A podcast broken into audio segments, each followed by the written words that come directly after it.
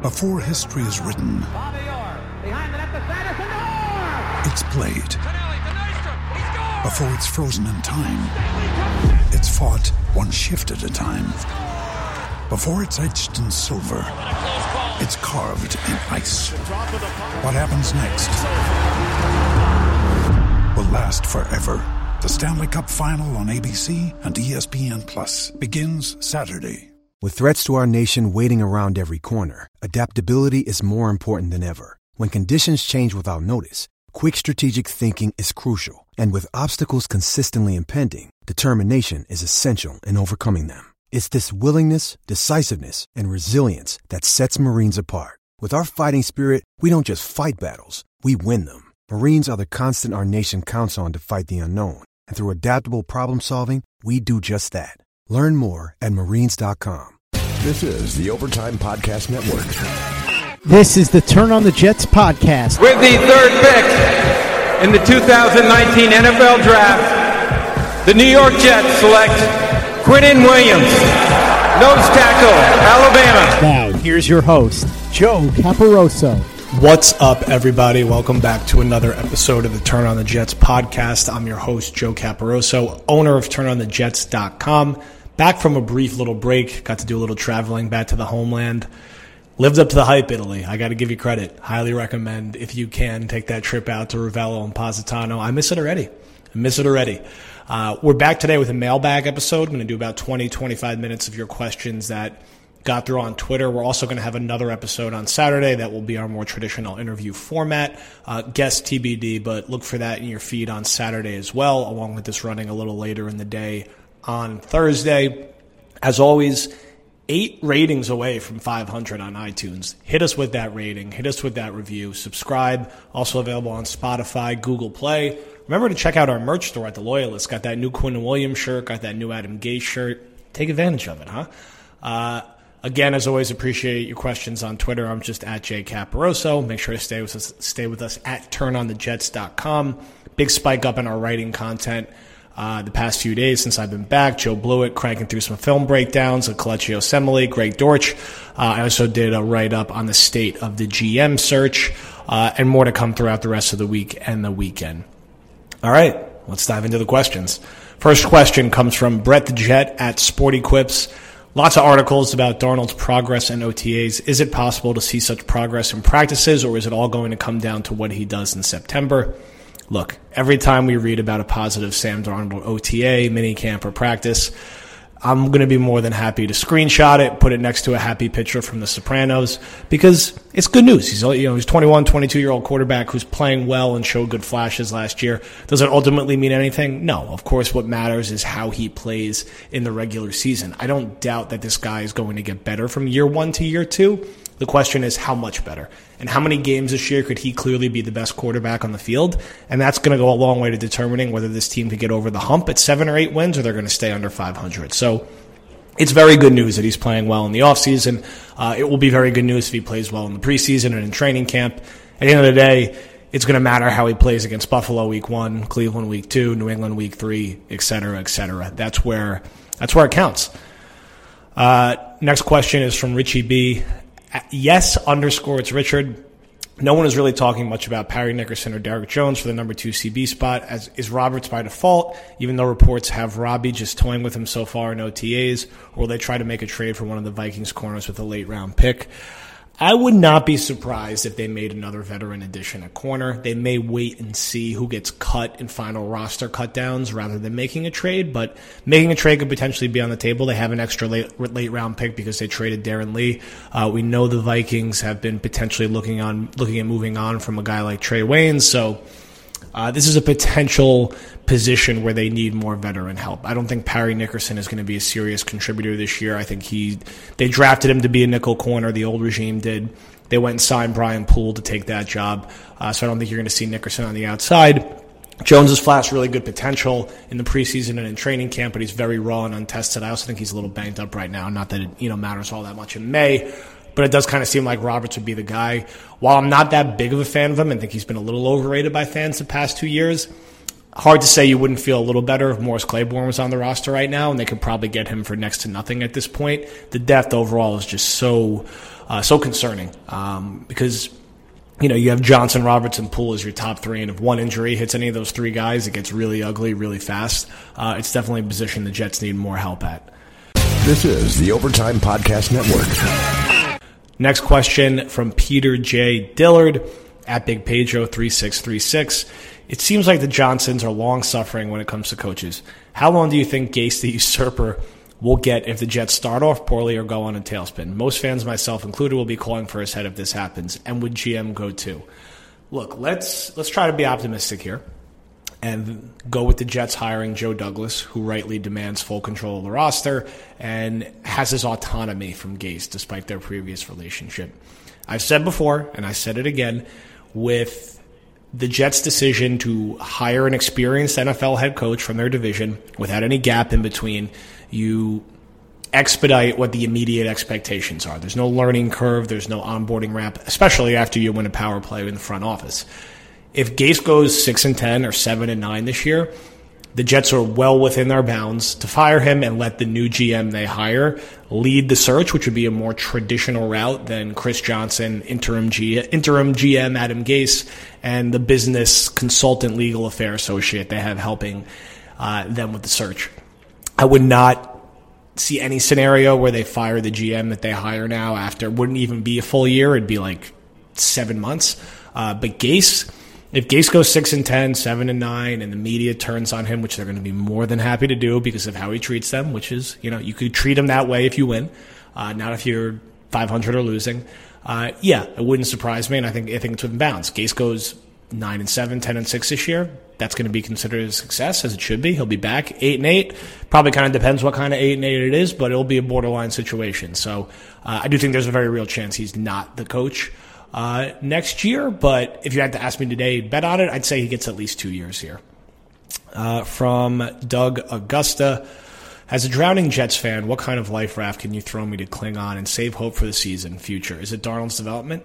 You answered your own question. It's Darnold's development. Darnold is the cure-all for all of the potential chaos around the organization. Now, I've been saying this pretty consistently as, you know, I've tried to analyze what's happened with this team this offseason.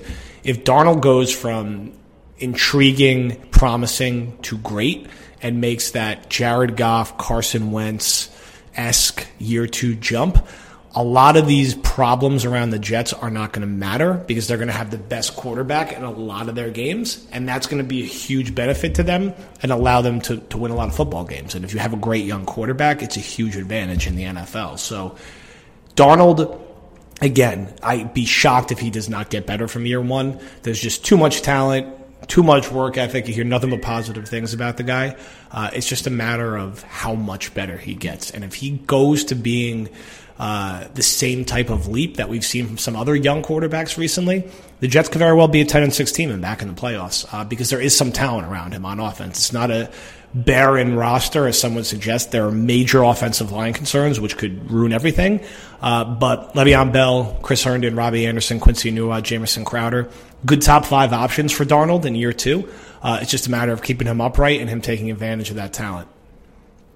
From Israel D at Israel D M S seven, who would you want as a Jets G M and why?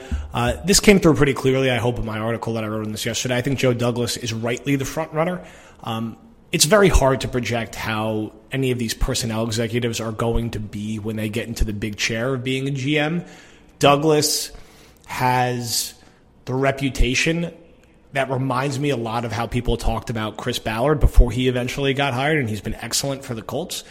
Doesn't mean he's going to be the next Chris Ballard, but he, if you look at the organizations he came up through, the Ravens with Ozzie Newsome, and then being with the Eagles the past four or five years, one of the most successful and more progressive thinking organizations in terms of how they play the game, build their roster. It's encouraging. And if you talk to anybody around the Eagles, Eagles fans, Eagles analysts, they speak extremely high, highly of him and do not want to see him go as Howie Roseman's number two guy. And um, there doesn't seem to be much doubt that if Douglas doesn't take the Jets job, he'll definitely be a, a G M somewhere next year. So the Jets get Douglas. I think it's going to be a huge win for them. Uh, Patton turned them down as expected. I do think there's based on at least resume and reputation, and again, sometimes reputation means nothing in league circles, there does seem to be a pretty step down, pretty big step down to the other three guys they are potentially considering, which is Champ Kelly, uh, Scott Fitterer, and, and then yesterday, uh, Terry Fontenot from the Saints. So Douglas is the front runner for a reason. Let's hope the Jets find a way to close it. He's interviewing with them over the weekend, um, so we'll see how that goes. This is the Overtime Podcast Network. Next question from Dean McGowan. What moves can an incoming G M look to make, particularly at corner and center? I think rather than jumping into the trade market, I think this is going to be a situation where we're going to get into training camp. Uh, and we're going to see who's a surprise roster cut, who's still out there on the waiver wire, and they make a late addition that could potentially end up playing a lot of reps. Uh, it's just going to be interesting to see who that prospective player is. But I expect veterans added both to the offensive line and corner at some point over the summer before we hit week one. Um, when there's final roster cutdowns, when there's some surprise injuries, I just think there'll be some type of movement at those two positions. And you know, you can't really bank on getting great and exciting names at that point. There's going to be a reason if certain people get let go or whatever, but maybe you can do better than Jonathan Harrison and Daryl Roberts, which I think would be the goal uh, for anyone who's making this team's personnel decisions. Next question, uh, an interesting one from uh, Matthew Moret at M underscore Moret. If every single G M job was hypothetically available, where would the Jets rank in terms of most desirable? Um, it's a good one. Um, you know, I think if you look at their overall situation right now, the headline positives are Darnold. Um, they have their full collection of draft picks next year. They're in a reasonable salary cap situation. I think they're projected to have the seventeenth most cap space in the N F L, so not terrible, not great, not good, you know, right in the middle of the pack. Uh, you have Le'Veon Bell. You have a couple other intriguing young pieces. You just used a third pick in the draft on Quinnen Williams. Before that, you took an all-pro safety in Jamal Adams. Um, look, you can't just factor in the football stuff. There's also the business stuff with it, and the Jets don't have a good reputation for that stuff right now, and they've earned that. Uh, they have an interim owner. No one knows who's going to be the owner uh, in a year or two. Is it going to be Woody? Is it going to be Chris? They just went through a messy situation with how they fired their G M, although it was the right move. Um, and there does not seem to be a lot of positive sentiment coming out of how they've handled their recent round of head coaching interviews, which did ultimately net them uh, Adam Gase. So, look, realistically, if you stripped everything down, I bet you most people would say that the Jets is like a bottom bottom ten job for being most desirable, and that's more because of the organization's reputation and struggles the past eight to ten years, uh, more so than an indictment on a guy like Sam Darnold or some of the other young talent they have. I think from a, a talent perspective, the Jets, if you took out the business or the organization history, it's probably middle of the pack, closer to top half. Uh, but when you factor in the uncertainty around the owner, um, how quickly the Jets have moved on. G Ms will not forget how quickly they fired John Idzik after two years because of the campaign that went on about him, uh, and then how McKagnon's firing seemingly came out of nowhere, although it's not quite as unconventional as some are making it out to be to fire a G M after the draft. Uh, that probably puts it in, you know, that, that bottom ten, that bottom tier. Um, next question from Aces at A C T. Do you believe that at some point in the season there might be some drama regarding players and coaches? Yes, if I had to bet yes or no, will there be? I'd say yes. It's impossible, impossible not to think there could be with Adam Gase's known personality and history, Gregg Williams' known personality and history, Gregg Williams' son on the coaching staff, Joe Vid on the coaching staff, uh, and Adam Gase making very clear that Gregg Williams is the head coach of the defense and he's the head coach of the offense, which kind of already like lays the groundwork for a divided team. Sometimes that doesn't matter. Sometimes it does matter, and we've seen it be a problem here in the past before. So yeah, look, if this team starts out two and four, two and five, because they have a tough first seven games, could I see some drama? Absolutely, I'd expect it. Um, if they start out fast, a lot of that stuff goes by the wayside. No one really cares about it. So, like most things, it's a matter of when, uh, and these things are not talked about, and they're not as big of a problem, um, and then you go from there. This is the Overtime Podcast Network. Next question from Michael Christopher at Big Dogs thirteen eighteen. Where do you think Mac ends up in front office or T V? Also, everyone is killing the Jets hire of Gase, but last year everyone loved Bates, saying he was best offensive coordinator hire. Scary reports for the front office thought he was the brightest mind in the building. Uh, I think Gase will go back. I'm sorry. I think McKagnon will go back into scouting. He obviously has good relationships around the league. He does also have good relationships in the media, but he's never really struck me as someone who would want to go that route or is all that comfortable in front of the camera. I'm sure he'll find another scouting position somewhere, uh, thanks to his relationships around the league. Um, I don't think he'll get another G M opportunity, but I think he'll, he'll, he'll work in the N F L for at least a few more years. Um, Yeah, the Bates stuff was always confusing to me, and you know you can check my history on this. I had a lot of tempered expectations for him because the resume never backed up the hype. He had had one other year of being an offensive coordinator prior to coming to the Jets, and he was fired after one year. You know, basically the hype around him was because Mike Shanahan had talked him up, uh, and similar to a lot of other people, Bates seemed to have good relationships with certain media members and a good reputation, but as an offensive coordinator, there was nothing to support him uh, being really good. Uh, so it was weird while there was quite so much hype for him. Um, with Gase, look, he's another guy that is seems to be very popular in certain circles, but at the end of the day, the results are what matters, and he's been bad. His team's been bad the past two years, and you can point to whatever you want. It's a results-driven industry, and they've been bad the past two years. They ended the year getting wiped in three straight games to bad teams, which is why it was surprising when he got another head coaching job, and he's going to have to prove people wrong. I, you know, do I think the guy can coach up a quarterback and be a smart offensive mind at times? Yeah. I think the Dolphins did some creative things over the past few years. Uh, I think he's... has a resume that points to that. That's very different than being a co-head coach and G M and being the front man for an organization. So skepticism about Adam Gase is warranted. Jet fans could get mad about it and say people aren't being fair, but pretend Adam Gase was just hired by the Giants or the Bills or the Dolphins again, or he was still a Dolphins coach.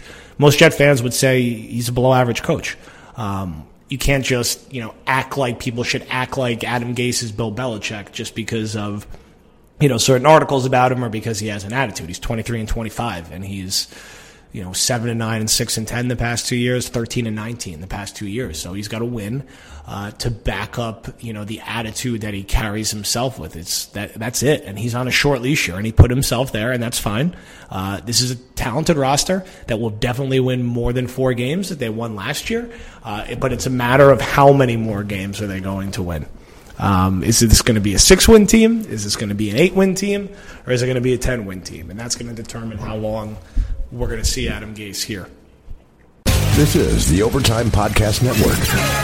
Next question from Michael Parsons. There seems to be a theme with G M candidates that are looking at successful franchises that are run the right way. Run the right way. Is this a good idea? What do you think of the candidates so far? Any that concern you?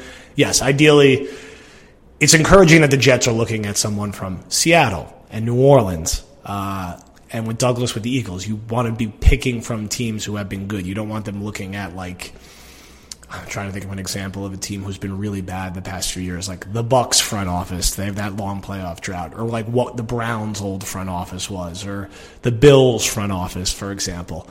Um, now, when I see a guy, we know that it doesn't guarantee success when you do this, because the Texans were a good organization with McKagnon, and that didn't work. And the Seahawks were a good organization with Idzik, and that didn't work. And we've seen that situation play out with other teams as well. I look at a guy like Fitterer. You know, he's been with the Seahawks for twenty years, which is kind of crazy and a credit to him. But, you know, the fact that he's been there for twenty years is not and has never really ascended to being that lead guy anywhere else. I think it's a little – I'll be a little wary of it. You know, he was not a popular name when when you read about – or hear about other prospective G M candidates either prior to this offseason or for next offseason. He was not someone that was considered in the last couple of rounds of interviews. I mean, to the Jets' credit, they tried to interview Chris Ballard in twenty fifteen. He said no. They tried to interview Ryan Pace in twenty fifteen. He said no. Same with Patton. You know, with Fitterer, it's like, I don't know, that feels like kind of a digger, a deeper dig. You know, with Champ Kelly, I don't, I'm not sure what on the resume jumps out outside of his previous relationship with Adam Gase. Uh, he has been part of a Bears front office that, after an ugly first few years, has looked a little better. Um, how much of that has to do with, you know, some of the other changes they made in the coaching staff, I think remains to be seen. Uh, but I do think, you know, candidly, and again, a lot of this is a crapshoot, that Douglas's resume and reputation is leaps and bounds above the other people that will be looking at, and it will be rightly considered a pretty big disappointment if the Jets can't land him. Next question from the Jet Ranger two. Who do you see having a breakout year in twenty nineteen or exceeding expectations, and who do you see having a down year this upcoming season? Fair question. I, let, let's see. A breakout year in twenty nineteen or exceeding expectations. I I think people generally still are underrating Robbie Anderson around the league. Jet fans don't do this because Jet fans love him, but I think if you look how Anderson produced with Darnold down the stretch last year, it's fair to expect him to be an one thousand yard guy, um, and I think he has the ability to do that. I also think people are sleeping on the amount of targets or how involved somebody like Jamison Crowder is going to be in the offense because of how Adam Gase uses slot receivers. Um, Those two guys, I think, are going to exceed a lot of their general preseason expectations in terms of what their actual production and output is. Um, so I'm curious to see how that, uh, you know, plays out. A little less, you know, further down the scale, I look at a guy like Ty Montgomery. I really like that addition, and I think as a backup to um, Le'Veon Bell, uh, he's going to be a really nice fit, and I think he's going to be clearly the second running back and be involved in the offense more than most people are uh, expecting. Um, I think having a down year, um, I tend to think Jet fans overrate Brandon Shell a little bit, and I would not be surprised if Udoga ended up getting a shot at right tackle at some point, or he didn't go a full sixteen games this year as a starter. I think he's a little overrated by fans. Uh, sort of the same deal Um, with Jordan Jenkins. I think the numbers are a little inflated last year with the seven sacks. I think him getting anywhere near that this year is probably unlikely. I think he's more like a three to four sack guy. Uh, those would be the, sort of the two guys uh, that I would look towards who might be a little worse uh, than their expectations necessarily are. Next question from Gang Green seven. Who do you think has the best season from the wide receiver group, Enunwa, Crowder, or Robbie? Um, I think it's going to depend on the stats that you're looking at. Um, I think probably if I had to bet who will lead the three of receptions, it's going to be Jamison Crowder. Um, if I had to bet who was going to lead in yards and touchdowns, I'd probably go Robbie Anderson. Obviously, he's going to have a higher yards per catch, and even if he gets less targets and less receptions, he's a good candidate to end up uh, with substantially more yards. With Enunwa, uh, you know, I, everyone knows I love Anua's game, and I hope he can stay healthy for all sixteen. I do think he will be. I wouldn't bet on him to have more yards than Robbie Anderson. I wouldn't bet on him to have more receptions than Jamison Crowder. It doesn't mean he can't have a really good year, and I think if he's healthy, he absolutely will, and will be used in a wider range of ways than Jeremy Bates did. Uh, but, again, if I'm going receptions, I'm going Crowder. If I'm going yards and touchdowns, I'm going Anderson. I think Anderson's probably the only realistic one to expect to go over one thousand yards, which would be a first for his career, but I think he certainly has the talent to do that. Um But we'll see how it uh, we'll see how it breaks out. Next question from Robert Z. Why should I believe in a playoff run for twenty nineteen? If you think the Jets are going to be a playoff team in twenty nineteen, it's because you think Sam Darnold is going to make the leap, in quotes, the leap, and be one of the better quarterbacks in the N F L and one of the best quarterbacks in the A F C. If he does that, the Jets absolutely have a chance to be a playoff team. They're going to need to stay healthy because they have limited depth in a lot of positions. They're going to need certain guys, Jonathan Harrison, Brandon Shell, Daryl Roberts, to overachieve somewhat to their expectations. And if they do that, maybe they find their way to ten and six. I still wouldn't think they're competing for the division at this point. Uh, we haven't seen anything that would lead us to believe that. But if they can do that, um, I think uh, all of those things come together. It's not crazy to think the team could win ten games. But Darnold is the uh, is the big X factor. How do you feel about Roberts in the C B two role? He showed promise, but his previous performance concerned me. I think Roberts is ideally a C B four, not a C B two. I think it's a huge risk to have him as a starter for sixteen games, and would feel better if the Jets brought back Morris Claiborne or made a trade for a veteran or added a veteran who got cut. I think it's risky to have Roberts as your number two, particularly when you still got a lot of questions around who your number one is in Trumaine Johnson. And we, and we don't know how good Johnson's going to be this year uh, after what uh, we saw last year. How do you see the Jets using their receivers in the slot? This question is from Daniel Forte. Sorry. We know Crowder will line up there primarily, but how much do Quincy and Le'Veon feature? Does Herndon play inline primarily, or will he be split out often? What kind of routes do you see each running from the slot? I actually did a breakdown, and if you just Google it, it's like New York Jets passing game flexibility, where I talk about this a lot. Yes, I think Crowder will absolutely be the predominant slot receiver. But the Jets will do plenty of looks where they have two slot receivers because they'll have two guys split out further on the outside. So you'll see Enunwa, you'll see Herndon flex out, not just in the slot, but also as a split end uh, receiver. I think Crowder's the guy you're going to see the jet sweeps, the plays that are set up uh, for potential yak, the quick slant routes. Also, he does a pretty good vertical slap, uh, threat for a slot receiver. So I wouldn't be surprised if you see him on some of the seven routes and some of the post routes from the slot. With Enunwa, I think you'll see more variety with how he's used. He won't just be a screen guy from the slot. I think you'll see him outside the numbers. Uh, well, he has an ability to win, particularly if teams are focusing their attention on Robbie Anderson. And I think with Herndon, particularly if Wesco could hit the ground running as a blocker or Tomlinson finds his way to being competent as a blocker, Herndon can line up all over the place. It is difficult to match up with outside the numbers or in the slot uh, because of his size and speed combination. So hopefully Adam Gase is mixing and matching where and how these guys line up. And with Le'Veon Bell, he's obviously a chess piece. He can line up as a slot receiver and be as good as any slot receiver in the N F L. And that's why he was such a valuable and smart addition, as we all know. Very happy the Jets went and got Le'Veon Bell, and I'm sure that he's going to be heavily featured, not just as a runner, but also as a passer. All right. I appreciate everybody's questions. Uh, good to rip through all these. Uh, this will run on Thursday night, and then we will have another episode out on Saturday. Uh, thank you again, everybody, for listening uh, and following us at turn on the jets dot com.